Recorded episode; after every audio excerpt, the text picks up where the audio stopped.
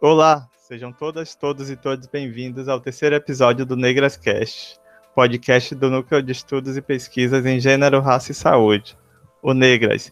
Eu sou Ícaro Ferreira, bacharel em saúde, estudante de medicina pelo UFRB e pesquisador vinculado ao Negras. Esse programa de podcast faz parte de um conjunto de atividades audiovisuais produzida pelo Negras com o objetivo de contribuir com a implantação da Política Nacional de Saúde Integral da População Negra.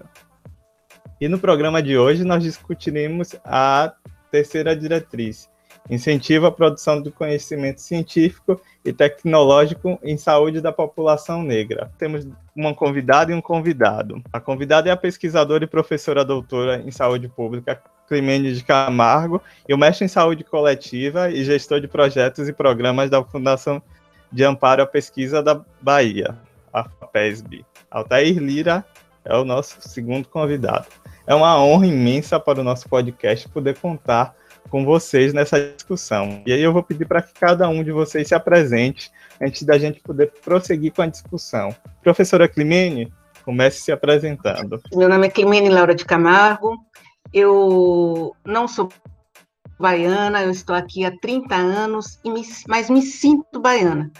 Eu sou professora titular da Escola de Enfermagem desde 95. Eu atuo principalmente na área de saúde da criança e do adolescente, com ênfase nas questões raciais.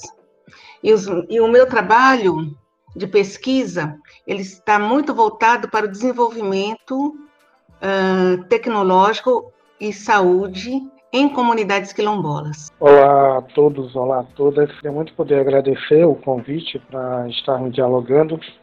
Meu nome é Altair Lira, eu sou bacharel em antropologia com ênfase na saúde, mestre em saúde coletiva e venho atuando em, no campo da pesquisa em saúde da população negra com recorte na questão da doença falciforme.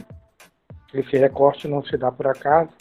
Minha filha nasceu com a doença há 21 anos atrás, fundamos uma ONG, né, a Associação Baiana das Pessoas com Doença Falciforme, e a partir daí meu campo de pesquisa começa a enveredar de uma vivência pessoal para uma vivência é, política e acadêmica.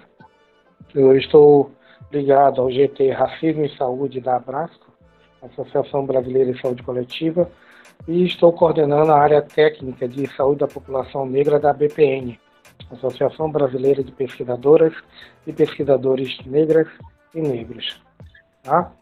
Atualmente eu estou atuando como gestor técnico, analista de programas e projetos científicos da Fundação de Amparo à Pesquisa da Bahia. Tendo em vista a trajetória de vocês dois, o que é que vocês consideram como ações estratégicas para aumentar o número de produções e publicações sobre a temática? Um, há 30 anos atrás, havia um número muito, muito menor de publicação. Né? Isso é, é claro. Eu acho que as publicações em saúde da população negra, elas tiveram uma tiveram um aumento considerável nesses últimos 30 anos. Nós temos produções importantes na área de saúde pública, na área de psicologia, mas também na área de sociologia, literatura, entre outros. E, essas, e a tendência, é, ao meu ver, é aumentar. Isso, isso não é reversível. Tá? Isso não, nós não vamos voltar para trás.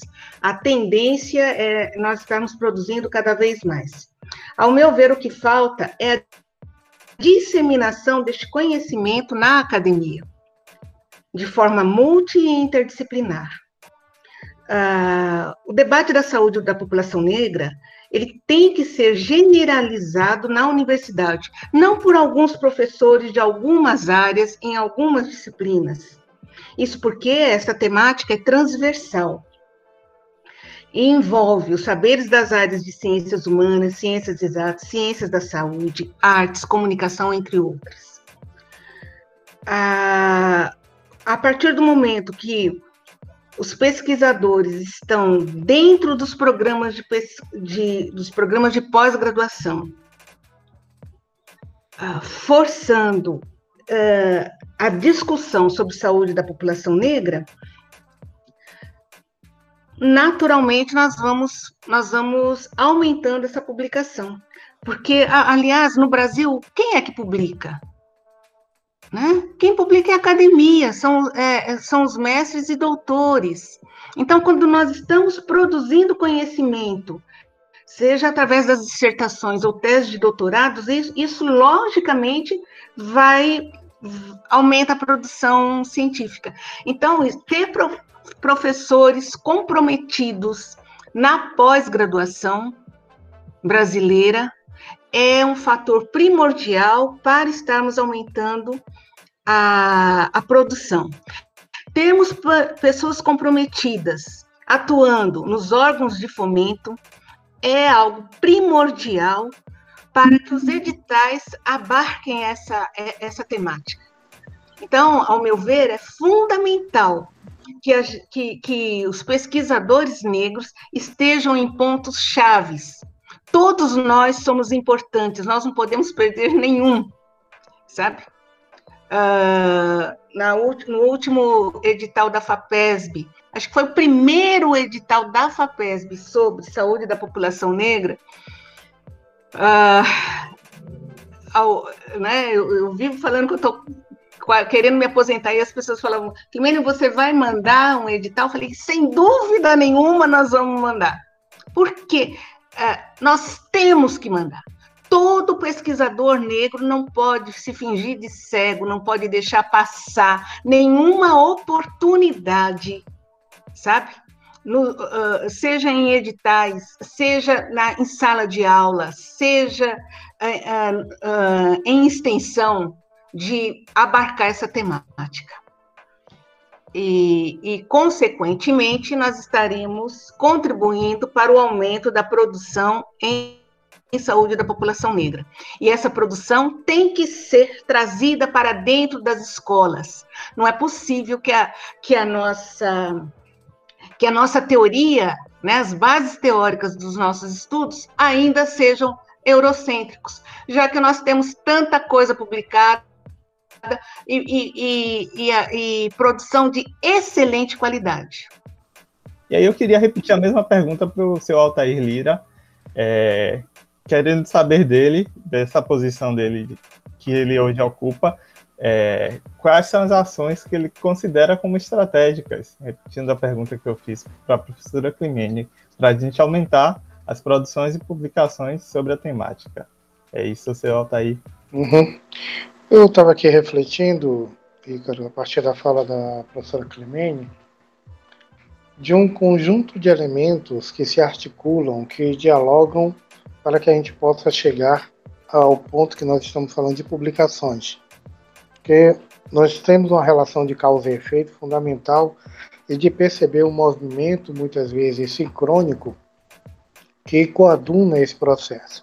Um deles foi o estabelecimento das cotas. Então, a gente tem um elemento importante que é a presença da população negra, da comunidade indígena dentro das universidades. Então você já tem aí um movimento de pressão importante, que como a professora Clemene colocou, quando nós imaginamos a universidade, principalmente a universidade pública, há 20, 30 anos atrás, nós sabemos o número baixo é, de pessoas negras, homens e mulheres negras nos cursos e principalmente em quais cursos. E a própria discussão da Lei 10.639, que estabelece a história afro-brasileira em todos os níveis da educação. Existe um pensamento equivocado de pensar a Lei 10.639 e a 11.654 relacionadas ao ensino médio ou ensino infantil, mas nós estamos falando da universidade também. Então, nós temos essa vertente, nós temos a vertente das cotas, um debate das cotas na pós-graduação, não só na graduação, mas na pós, porque vem esse outro elemento de nós nos formarmos né, na graduação e não ter muitas vezes orientadores e orientadoras que venham a debater na pós-graduação, por exemplo, essa temática.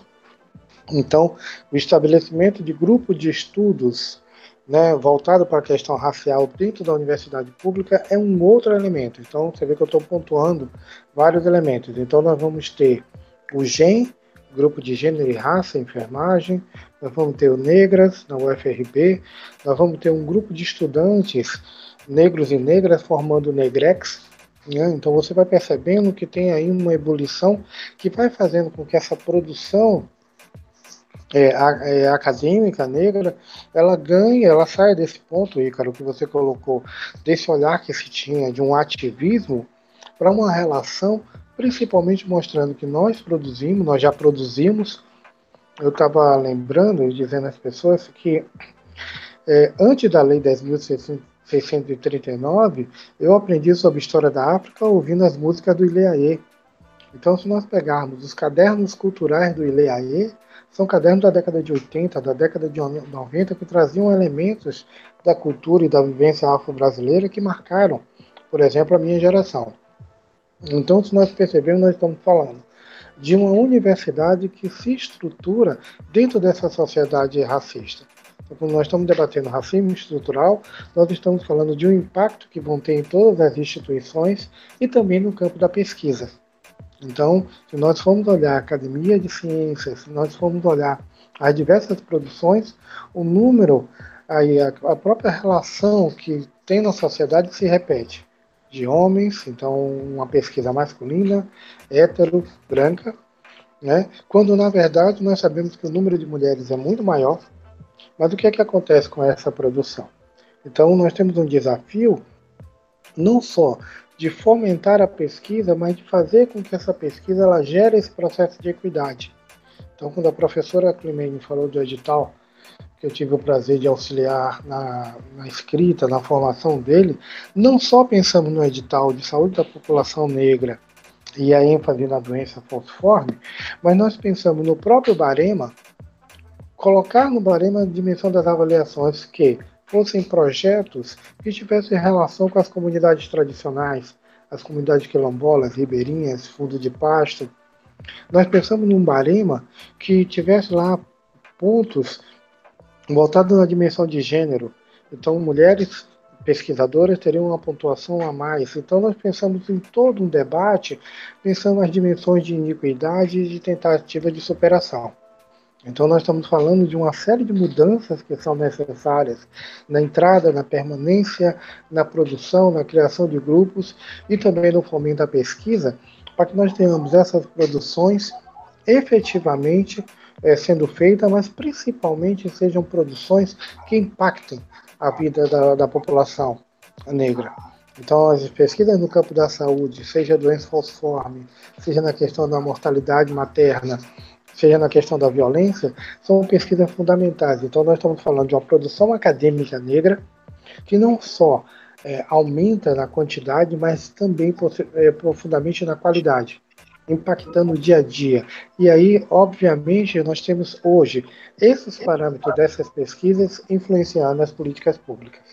Então, essa é a nossa expectativa de uma mudança muito profunda de cenário no campo da pesquisa e na produção científica. Obrigado, Lira. Acho que sua fala também traz bastante, muitos elementos importantes, né?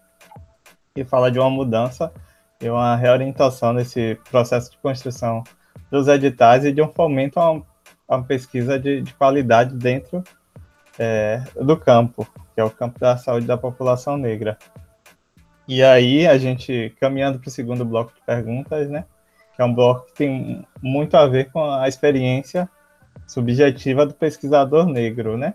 Que é esse corpo negro pesquisador, que quando ele está dentro da academia, e a academia é, sendo essa estrutura aí, essa, essa estrutura conservadora, bastante conservadora, branca e elitista, quando ela se depara com o sujeito negro querendo pesquisar sobre as questões do negro, sobre as coisas que são importantes cara para gente, é, ela estranha e faz uma leitura preconceituosa e racista do nosso processo de produção, né?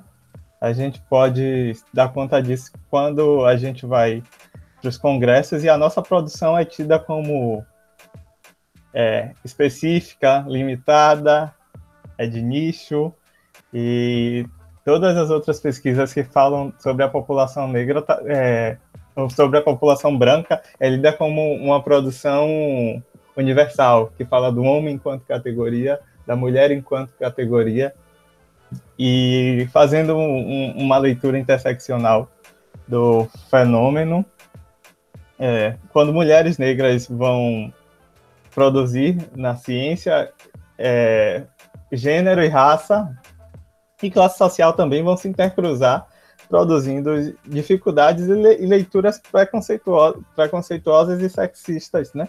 A gente vai ter é, as estruturas de opressão se articulando e promovendo dificuldades. E aí, professora Climene, queria perguntar para ti quais são as maiores dificuldades enfrentadas pelas pesquisadoras negras, sobretudo nesse campo da saúde, mas não falo só das dificuldades, não. Acredito que a gente tem muita potencialidade, que a gente consegue fazer muita coisa que foge aos pesquisadores brancos, então diga para a gente, por favor, quais são essas dificuldades e potencialidades. Eu vou começar, então, falando sobre as potencialidades, porque, ao meu ver, o pesquisador negro ele é muito forte. E o que é que nos fortalece, né? Uh, nós temos um desejo genuíno e atávico de pesquisar a temática de, da saúde da população negra. Uh, porque nós sentimos na pele e na alma a importância dessa temática. Então isso para nós é muito é muito caro, né? É, é, assim é um valor tem um valor imenso.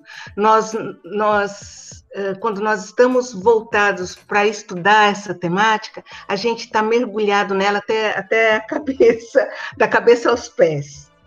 É, nós não essa os pesquisadores geralmente os pesquisadores negros geralmente não estudam a saúde da população negra com o desejo primordial de fazer crescer seu próprio currículo individual. Ele pesquisa com o desejo real de contribuir para uma mudança social. Esta é a mola propulsora de suas ações.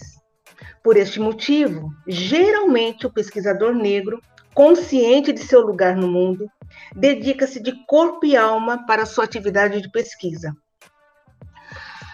porque nós, quando nós estamos falando de racismo, nós estamos falando de algo uh, vivido e, e, cotidianamente. Então, essa uh, é isso que dá a praxis, né? É a, a prática vivida do racismo, a experiência vivida do racismo e a teoria, e o mergulhar nas, nas bases teóricas. Por isso que esse campo para nós é tão é tão fácil estudar por um lado. Quais são as dificuldades que nós vamos encontrar? Ah, existe, sem dúvida nenhuma, poucos editais específicos. Nós, olha, dá para contar quantos editais específicos sobre saúde da população negra nós tivemos na, no CNPq, quantos nós tivemos na CAPES, dá para contar. Agora, por outro lado, como nós já falamos, saúde da população negra é um, é um tema transversal. Então, em qualquer edital, nós podemos incluir, trazer essa temática para discussão, qualquer edital. Porque as pesquisas, então, específicas para a saúde da população negra, é, são poucas. Os órgãos de fomento eles não, não direcionam os financiamentos para essa temática, mas isso não é um impeditivo para que a gente não pesquise essa temática. Como eu já falei, ela está aí, olha, ela está dentro de todas as áreas. Uh, só que quando nós colocamos isso uh, nos editais que não são específicos, a tendência é a gente ficar lá atrás na pontuação. O primeiro edital que eu vi que tem um barema de, eh, de avaliadores, que tem um barema que, a, que essa avaliação ela, ela possibilita uh, que, que, pesquisadores negros consigam uh, ser aprovados, foi esse da FAPESB, o, re, o restante não é. Vocês, olha, olha só que interessante. Nós, nós temos aí um, um edital do CNPq sobre, é, ele chama uh, edital dos mares, né, a ciência dos mares, que foi para uh, fomentar as pesquisas uh, devido que abordassem a questão do derramamento de óleo, o que houve, que aconteceu no Brasil em 2014, 2015. Esse derramamento de óleo, ele, ele impactou diretamente a população ribeirinha, a população de pescadores, que são negros. Por incrível que pareça, os editais que foram, os projetos que foram aprovados foram do Sul, Sudeste. Nós não tivemos um edital aprovado na região Nordeste. Isso é um absurdo. E como esse absurdo, a gente está vendo muitos. E isso realmente dificulta a vida da, dos pesquisadores negros, que, a, que trabalham, que escrevem, que pesquisam sobre a população negra. Outro fator que, ao meu ver, é um dificultador para nós, nós uh, nós nossas pesquisas não são clínicas, não são laboratoriais. E, e nós pesquisamos os ribeirinhos, como já falei, os quilombolas, a, a população de rua. Então nós trazemos e, e nós trazemos, né, o informal e temos que colocá-lo dentro de um, de, uma, de, uma, de um formato da formalidade.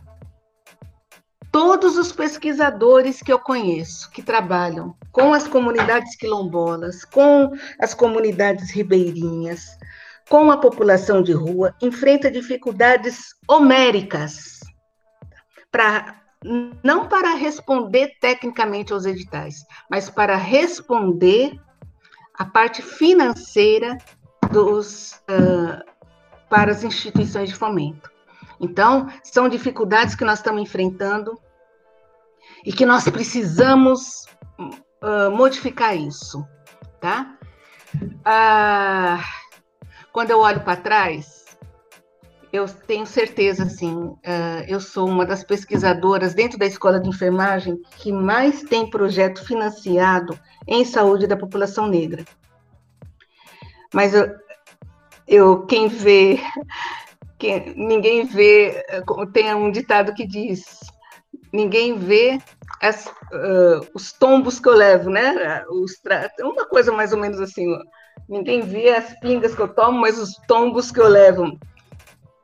Para ser a pesquisadora que mais produz em saúde da população negra, eu tenho que enviar mais ou menos, eu tenho que concorrer a todos os editais seja do CNPq, seja da FAPESB, seja sei lá da onde, tá? tentando, tentando angariar financiamento para poder produzir nessa área.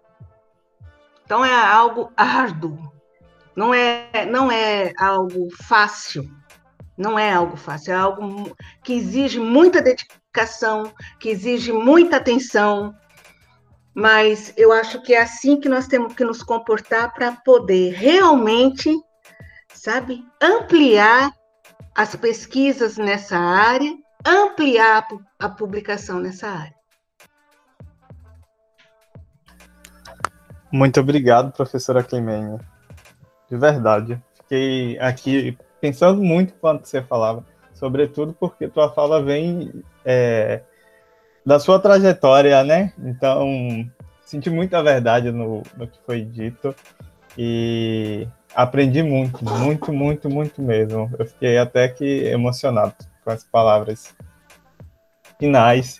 Eu acho que escutar isso meio que dá um gás para essa minha geração, que é a geração que está chegando agora e que está é, tentando dar conta desse desafio que é produzir e pesquisar sobre esse tema que a gente pesquisa não por vaidade, mas sim porque é caro demais para a gente, porque a gente quer ser esse sujeito que você falou de mudança social e que hoje encontra um ambiente muito desfavorável para a pesquisa no país, né? Sobretudo, não só na pesquisa, mas em todas as áreas sociais, com a emenda constitucional 95 sufocando a educação, sufocando ciência, é, sufocando a pesquisa, sufocando a saúde. É, eu acho que escutar isso empurra a gente para para frente e ver que, apesar de tudo, há um horizonte. Apesar de não ser fácil, a gente dá um jeito, a gente não vai sucumbir, como diz Elza Soares na canção dela. E aí eu quero saber de Lira também, como, como ele enxerga esse processo de, de potencialidades e dificuldades. Pode falar, por favor, Lira. Bom, eu estive como professor do, do IAC, do Instituto de Humanidades, né? Milton Santos, durante 2017 e 2018. E uma coisa me marcava muito em sala de aula, que era a relação que eu estabelecia com meus alunos, uma relação de uma vivência onde aqueles alunos e alunas olhavam para mim e viam em mim um referencial interessante que, mesmo sendo o Instituto de Humanidades, o número de professores negros e negras é baixo. Então você tem uma coisa muito interessante dentro da academia, que é essa ideia de quem está ali, como está ali. Por que, que eu estou abordando esse olhar? Porque quando nós estamos falando da presença de negros e negras, da população indígena dentro da academia, nós estamos propondo direta ou indiretamente, uma inflexão na própria construção do saber. É pensar que toda uma epistemologia que era voltada para uma construção branca europeia norte, né, nessa relação sul-norte, ela começa a franquear dentro das suas dos seus muros a presença daquilo que a academia tratou durante décadas como objeto de pesquisa. Então, na verdade, tem um choque cultural muito grande. Então, quando eu escrevi meu TCC na graduação, eu escrevi sobre doença falciforme, minha dissertação de mestrado foi sobre doença falciforme, e do, na parte da graduação mesmo, eu ouvia muitos professores falando sobre a distância ótima que eu deveria ter do objeto da minha pesquisa né? já que havia uma dúvida sobre neutralidade. E eu lembro que eu citei um pesquisador chamado Peter Fry, e o Peter Fry tem alguns escritos e algumas posições sobre a questão da doença falciforme, sobre a política de saúde da população negra. E o questionamento que eu fiz na época, eu fiz, o Peter Fry é isento? O Peter Fry é neutro? Porque ele também tinha assinado um documento contra as cotas. Então ele tinha uma posição política sobre. Então essa discussão de neutralidade é interessante, que quando nós estamos falando de pesquisadores e pesquisadores brancos e brancas, é, há um entendimento natural de uma certa neutralidade, porque ele não faz parte daquele grupo. E sendo negros e negras, ao escrever sobre temas relacionados ao nosso grupo, nós não seríamos neutros nem isentos. Então isso daí é um discurso é, racista na, na sua mais profunda noção de racismo, onde coloca que o outro pode ser objeto de estudo, mas não pode ser aquele a pesquisar. Eu, como eu disse, sempre digo, me fiz de surdo e fiz minha graduação e meu mestrado com o tema que eu queria fazer, com o tema que eu achava que era importante fazer e algo que iria contribuir com o nosso processo, usando todas as ferramentas e usando todas as habilidades para manter o meu distanciamento, para manter o meu olhar o mais técnico científico possível. Isso foi possível fazer, porque nós temos habilidade e competência para isso. Então, quem entende as pesquisas de pesquisadoras e pesquisadores negros como pesquisas militantes, na verdade, estabelecem preconceitos e estigmas e estereótipos extremamente nocivos dentro dessa relação. Porque o fato de você pertencer a um grupo e escrever sobre ele, por outro lado, seria visto numa academia que fosse uma academia democrática, uma academia que primasse por essa dimensão da, da igualdade, isso seria altamente rico, seria visto como enriquecedor pelos elementos que você tem da vivência daquele processo. Então, há uma possibilidade, uma potencialidade com a presença dessa população negra dentro desses espaços. Isso enriquece a universidade, isso enriquece os grupos de pesquisa, isso enriquece a própria vivência acadêmica. Então, hoje nós temos uma academia que necessita ser revigorada, que necessita ser revista a partir dos seus entes que compõem esse espaço. A dificuldade maior, para mim, ela está no campo material e estrutural, como já foi citado, tanto no âmbito de financiamento, eh, de estrutura, mas ela também se relaciona a um pensar, a uma cultura acadêmica uma cultura acadêmica fortemente marcada pela masculinidade, marcada por essa heteronormatividade, marcada por uma cultura e uma presença branca, que ela delimita os espaços do pensar acadêmico plural, do pensar do financiamento da pesquisa de uma forma plural, pensar de todos e todas. Então, por exemplo, quando nós colocamos no barema a dimensão de gênero, e colocamos lá a questão de ser mulher, foi interessante uma colega me perguntando, mas mulheres, mulheres? E eu disse, mulheres. E mulheres trans? Eu respondi, mulheres. E houve a existência, eu disse, mulheres. A identificação, a autoidentificação daquele e daquela que se apresentar é o que será considerado com sua vida, com seu nome social, com sua representação, sua representatividade que ela própria tenha. Então, esse debate dentro da universidade é importante porque muda a própria forma de estrutural, histórica, que a universidade, os grupos de pesquisas e, consequentemente, os, financi os financiamentos, porque as agências de fomento elas são espelhos dessa produção universitária acadêmica. Então, cada vez mais precisamos mexer nessa universidade para produzir isso. E podemos ir tanto do campo da pesquisa social para que pesquisa laboratorial. Nós podemos ir para as pesquisas de ponta, trazendo essa dinâmica e trazendo esse pensar. Não é nada possível, não é nada difícil. Eu estava recentemente dialogando como é interessante pensar que quem é que produz ciência? E eu disse como é interessante na nossa sociedade que a gente pensa logo que quem produz ciência é quem está na academia. Nós temos pescadores e pescadoras, nós temos marisqueiras, nós temos várias pessoas produzindo atividades e ações científicas no seu viver. E que isso só serve quando eles são estudados.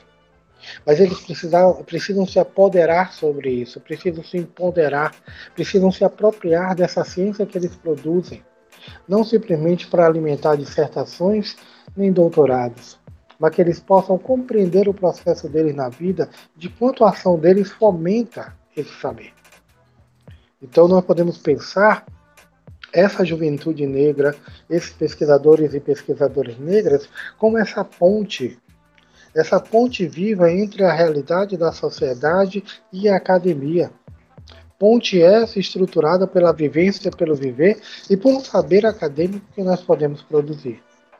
Então, desafios e potencialidades que se cruzam, se interconectam dentro de uma dimensão crucial que é o enfrentamento às desigualdades, que é o enfrentamento ao racismo. Obrigado, Lira. Tanto essa sua última fala quanto a fala de Climênio apontam para uma outra discussão, né, que dialoga com o nosso terceiro bloco pergunta, e é entender como o racismo institucional ele vai atravessar a distribuição do, dos recursos destinados à pesquisa no país, né? Queria saber qual o maior impacto do racismo institucional nesse processo de distribuição de recursos e como isso afeta a, a vida de vocês, tendo em vista que vocês dedicam grande parte da vida de vocês à pesquisa. Sem dúvida nenhuma, o racismo institucional e o racismo estrutural ele impacta negativamente né, na vida de qualquer pessoa negra, inclusive de pesquisadores negros ele, ele atravanca o desenvolvimento do, do negro como um todo. Como exemplo disso, para a gente trazer para a área da, da pesquisa, eu vou dar o exemplo do programa Abdias Nascimento, que foi lançado pela CAPES em 2014, CAPES, CNPq, MEC. Este programa, inicialmente, ele foi lançado com duas vertentes. Uma era o curso preparatório para estudantes negros adentrarem nos programas de pós-graduação, e a outra vertente era o programa de mobilização estudantil para estudantes negros. Considerando que o programa Ciência Sem Fronteiras, da maneira que foi estruturado, ele privilegiou somente os estudantes brancos. Esse programa de mobilidade estudantil, ele foi financiado inicialmente com um milhão de reais. Então, durante dois anos, nós poderíamos mandar 10 estudantes para universidades estrangeiras, 10 estudantes negros, trazer professores dessas universidades para o Brasil e mandar professores daqui para, para as universidades estrangeiras.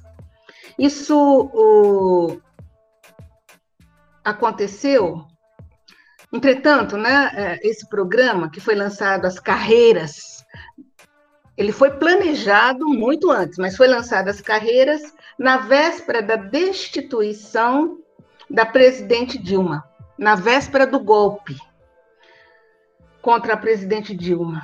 E a verba, que era de um milhão, caiu para 300 mil.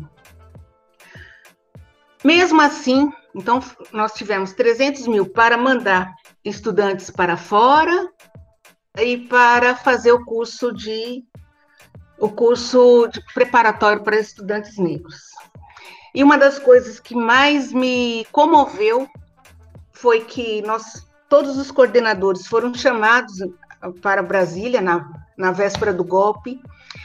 E ah, os coordenadores desse programa, em prantos, eles falavam: está na mão de vocês fazerem o programa andar. A verba foi reduzida, mas não pôde ser exterminado. O programa não pode ser exterminado. Então nós voltamos, né? Cada um, acho que na Bahia nós, uh, a Uf, foi a UFBA e se não me engano a UFRB que também ganhou esse projeto e nós muito, muito preocupados em fazer o melhor possível. Nós conseguimos mandar, uh, nós conseguimos colocar, nós tivemos mais de 150 alunos inscritos para fazer o curso, tá? Nós montamos o curso preparatório com 50 alunos e conseguimos colocar 20 alunos dentro de, de da pós-graduação aqui da, da Bahia. Foram, foram 18 alunos, 17 alunos para mestrado e três alunos para doutorado. Nós conseguimos mandar cinco alunos de graduação para intercâmbio em universidades estrangeiras. Nós queríamos mandar 10, mas só foi possível mandar cinco. Tá? E dois alunos de doutorado Bolsa Sanduíche. Esses cinco alunos negros que foram fazer o seu intercâmbio, eles tiveram um, um, um desempenho brilhante, brilhante. Enquanto, enquanto os estudantes brancos geralmente saíam para intercâmbio e, e, passeavam pela Europa sem trazer um produto, os nossos estudantes negros trouxeram produtos incríveis. Incríveis. Ah, então, isso aí me fez ver que, com o mínimo do mínimo, a, nós, nós conseguimos sempre aproveitar ao máximo. Né? Nós tiramos leite de pedra, uh, com o pouco que a gente consegue. Então, isso é, é, é, assim, é muito gratificante ver que desses estudantes que entraram no mestrado, alguns já estão já, já estão saindo do, do, do mestrado, estão terminando suas dissertações, estão, eh, estão replicando seus conhecimentos, fazendo cursos para adolescentes, fazendo cursos uh, para ajudar os adolescentes a, a, entrar na universidade, montar cursinho. Então é algo, uh, sabe, é algo que não tem que não tem como a gente mensurar. E nós, a nossa, a nossa raça realmente é muito forte, nós somos muito. Uh, ninguém consegue nos segurar, sabe? Com pouco, com muito, nós sempre estamos indo à frente, sempre estamos conseguindo, sempre estamos colocando pessoas importantes, fazendo crescer com todas as dificuldades que a gente enfrenta. Por isso que eu acho que ter pessoas negras conscientes do seu papel social nos pontos chaves, em pontos chaves, é de suma importância. Mesmo que a gente esteja assim muito cansado, muito muito doído, porque não é fácil enfrentar esse racismo cotidiano que a gente enfrenta, não. Mesmo nas instituições onde nós trabalhamos, né, dentro da academia, isso é, é gritante ainda. A gente não pode esmorecer, nós temos que ir para frente. E, e, e, e, fortalecendo as pessoas que precisam de nós, que são os nossos, no meu caso, né, enquanto, enquanto docente da, da UFBA, são os nossos discentes e as comunidades com quem a gente trabalha. Que massa! Essa sua fala agora foi quase um abraço, viu, Clínia? Queria ouvir de Lira também é, como ele observa esse fenômeno né, do racismo institucional atravessando a distribuição dos recursos. Aqui, refletindo de que nós temos uma questão a pensar sobre a dinâmica dos interesses, né? principalmente quando nós estamos falando de recursos públicos e são, de algum modo, pensados, gestados dentro de um governo. Então, não existe uma questão de você pegar um recurso e colocá-lo é, de uma forma solta para apoiar pesquisas. Há uma intencionalidade. Recentemente, acompanhando pela FAPESB a aplicabilidade da chamada 02, que institui a nova chamada do PPSUS, interessante que ali na chamada tem, a tem uma demanda que é a possibilidade do, dos pesquisadores e pesquisadoras fazerem parcerias e articularem os seus projetos com unidades de saúde. É, isso é um diferencial importante, porque até então você vislumbrava a pesquisa sendo feita pelo pesquisador, mas você não vislumbrava a unidade de saúde, trabalhadoras e trabalhadores das unidades, dos diversos equipamentos, das diversas unidades de saúde participando da pesquisa, trazendo a sua vivência e o saber. Nós sabemos quem são as trabalhadoras e trabalhadoras que estão no SUS. E mais do que isso, o desenvolvimento dessa linha de pesquisa, o quanto pode vir a beneficiar o público que hoje é majoritariamente atendido no SUS, que é a população negra. Então tem um debate a se fazer, que, que ontem, numa live, nós estávamos dialogando sobre pensando num, num certo decréscimo desse apoio.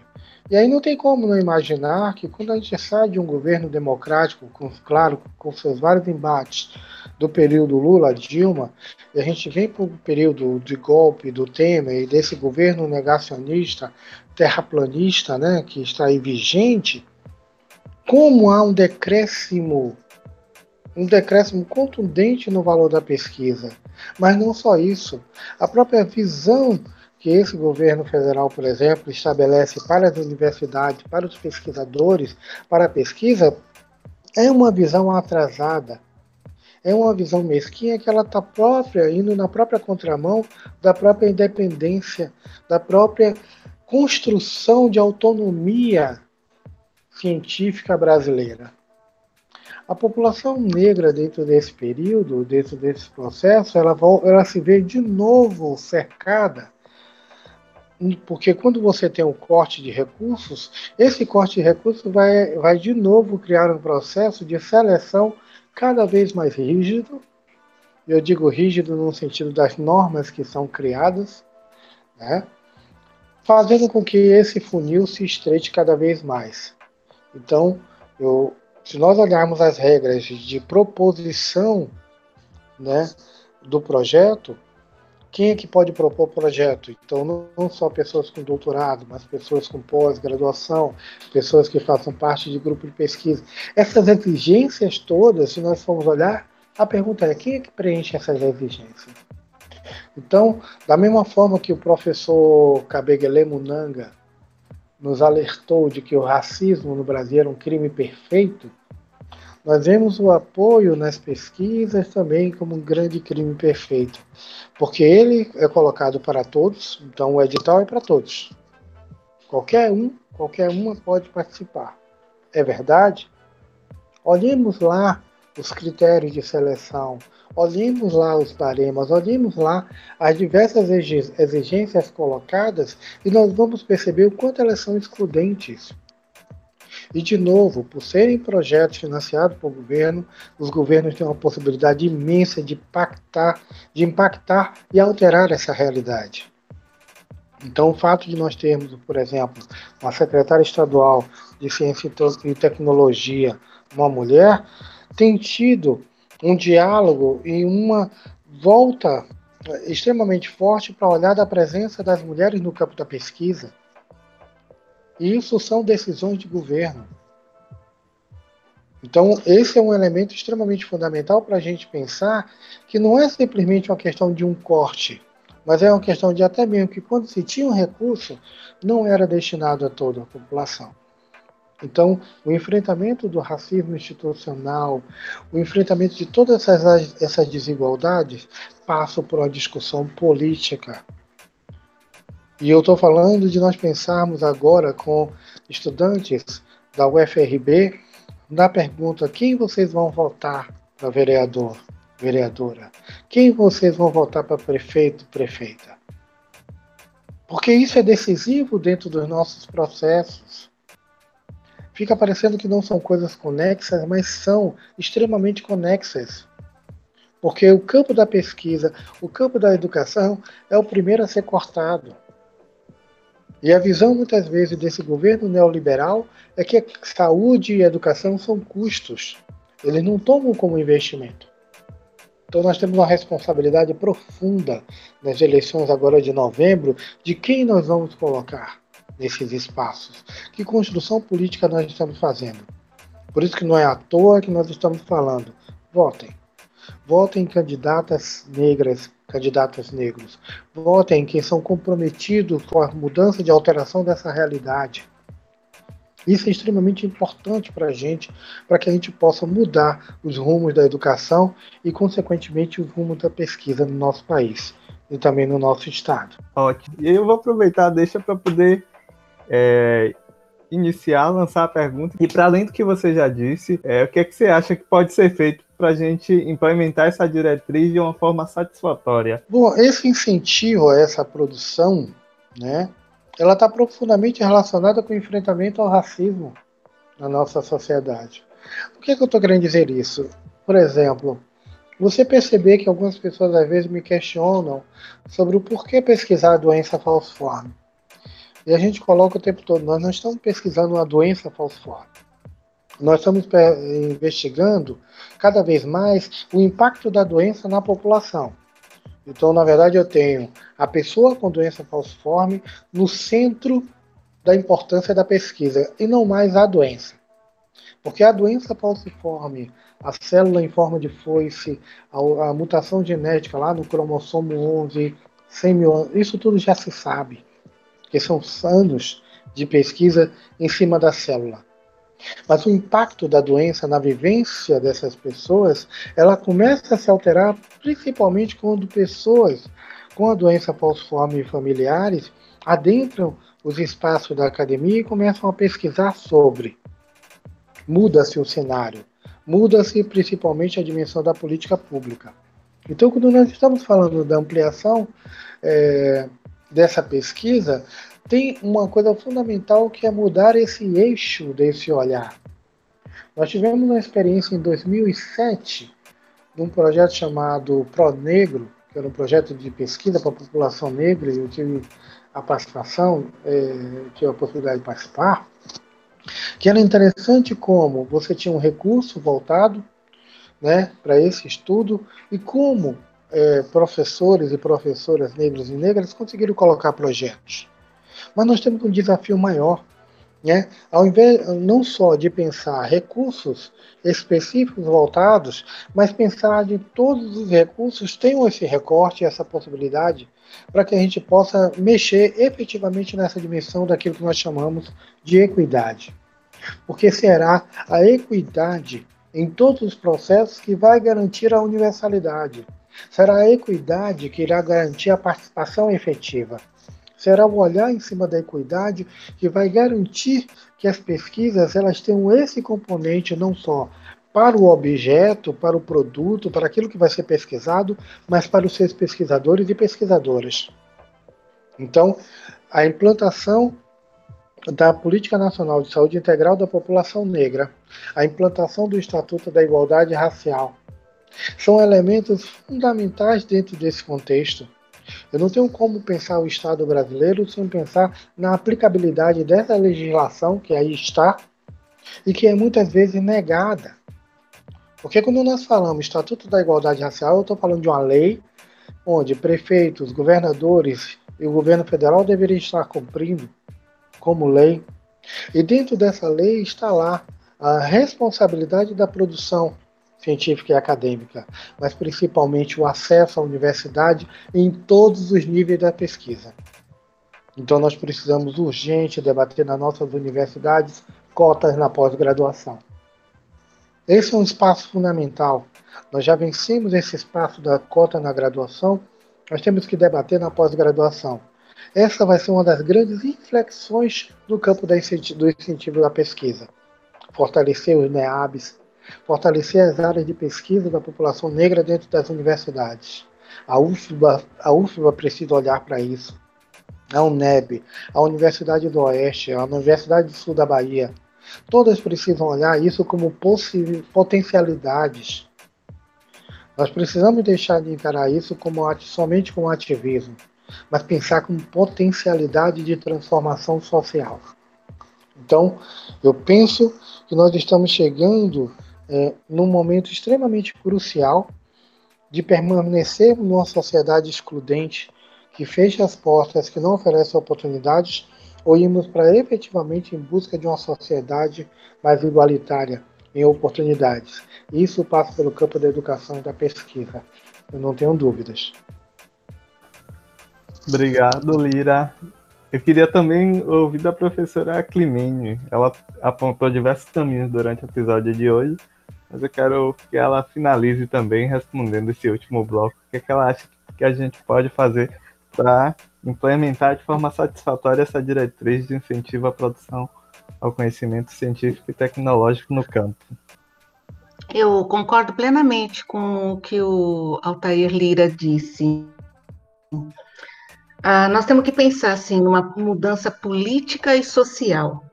Nós estamos num momento difícil no Brasil, mas as eleições estão aí, sabe? Quando a gente pensa que o, acesso ao ensino de qualidade, desde o ensino básico até a universidade, ela é, é tem que ser implementado nesse país. E não é, não é só na fala, na, na retórica, na retórica, não, não é isso.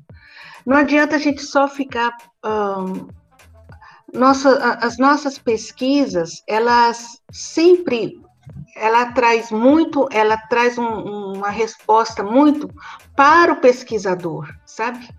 E, e a população que está sendo pesquisada fica com muito pouco ou quase nada.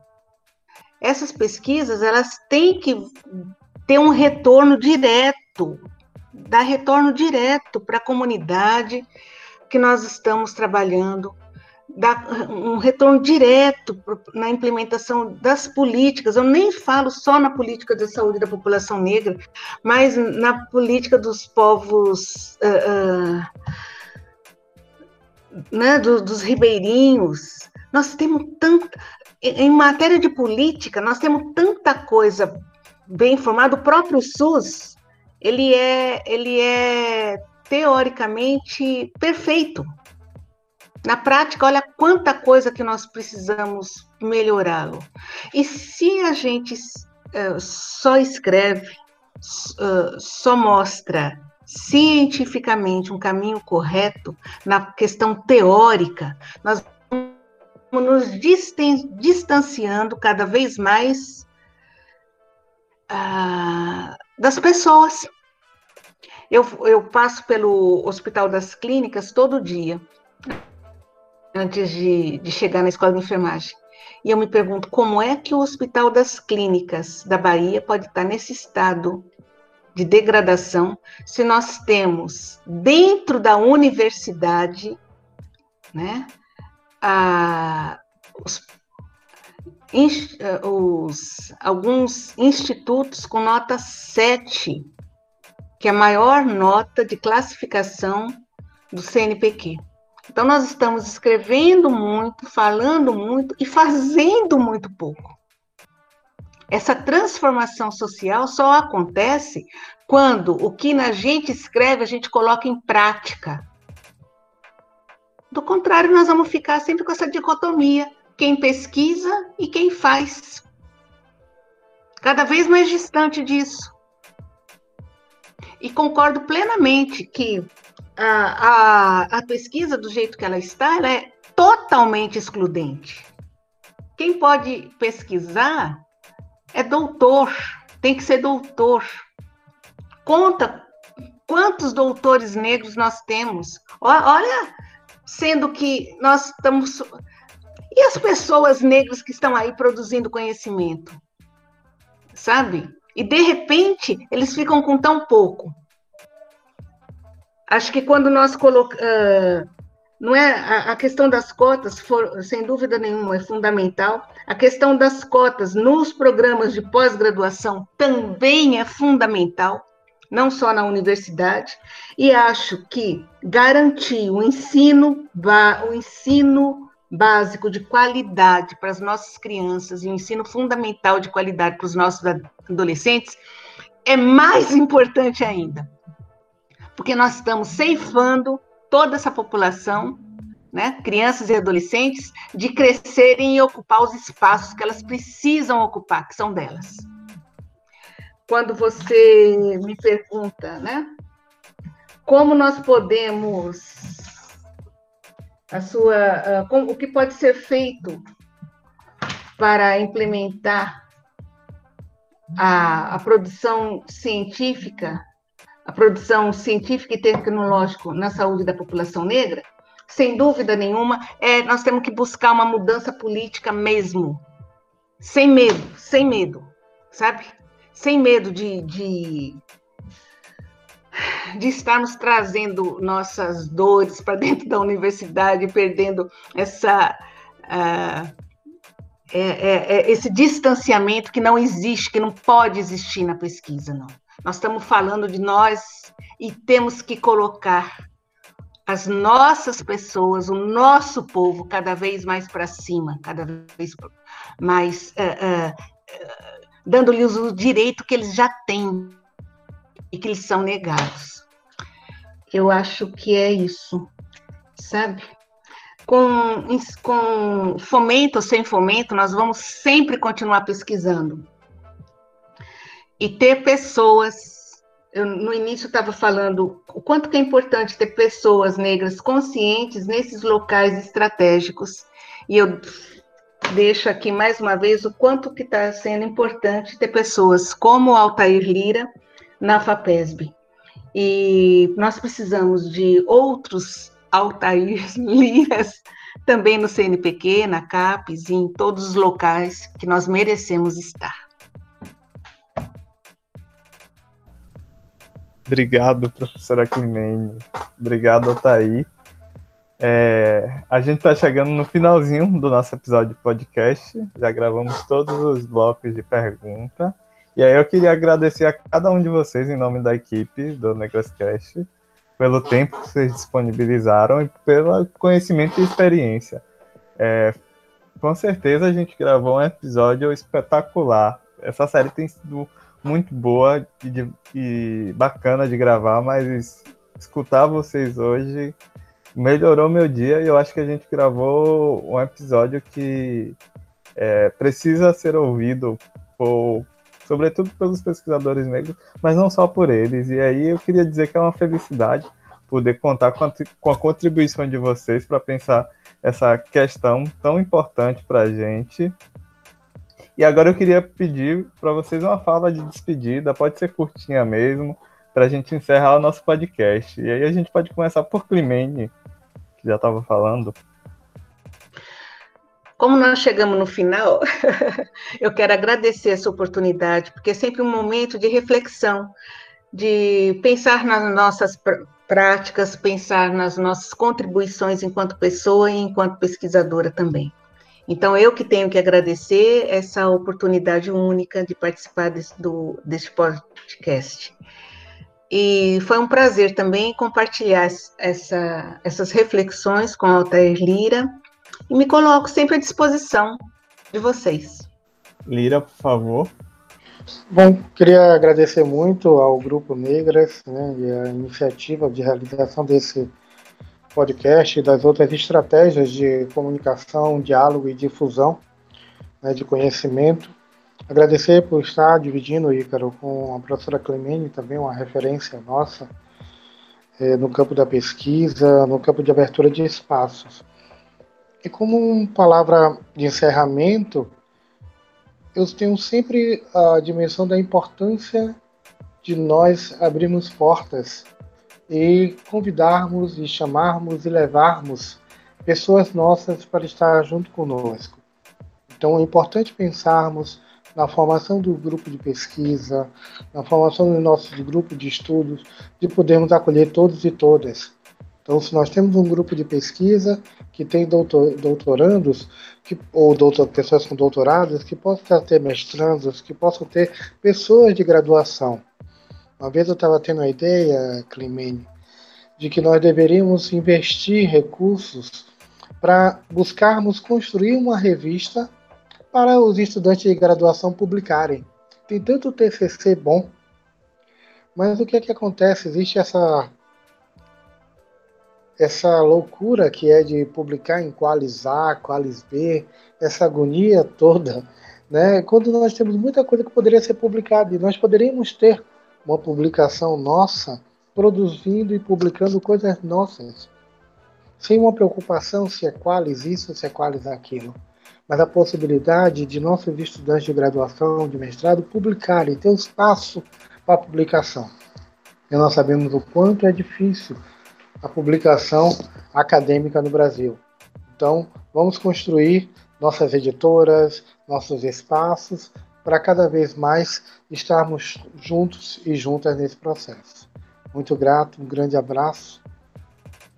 Estamos juntos e juntas. Muito obrigado mais uma vez a vocês dois. Eu queria agradecer a você, ouvinte, pelo tempo com a gente, por ter separado esse tempo especial para escutar o nosso programa. E até a próxima.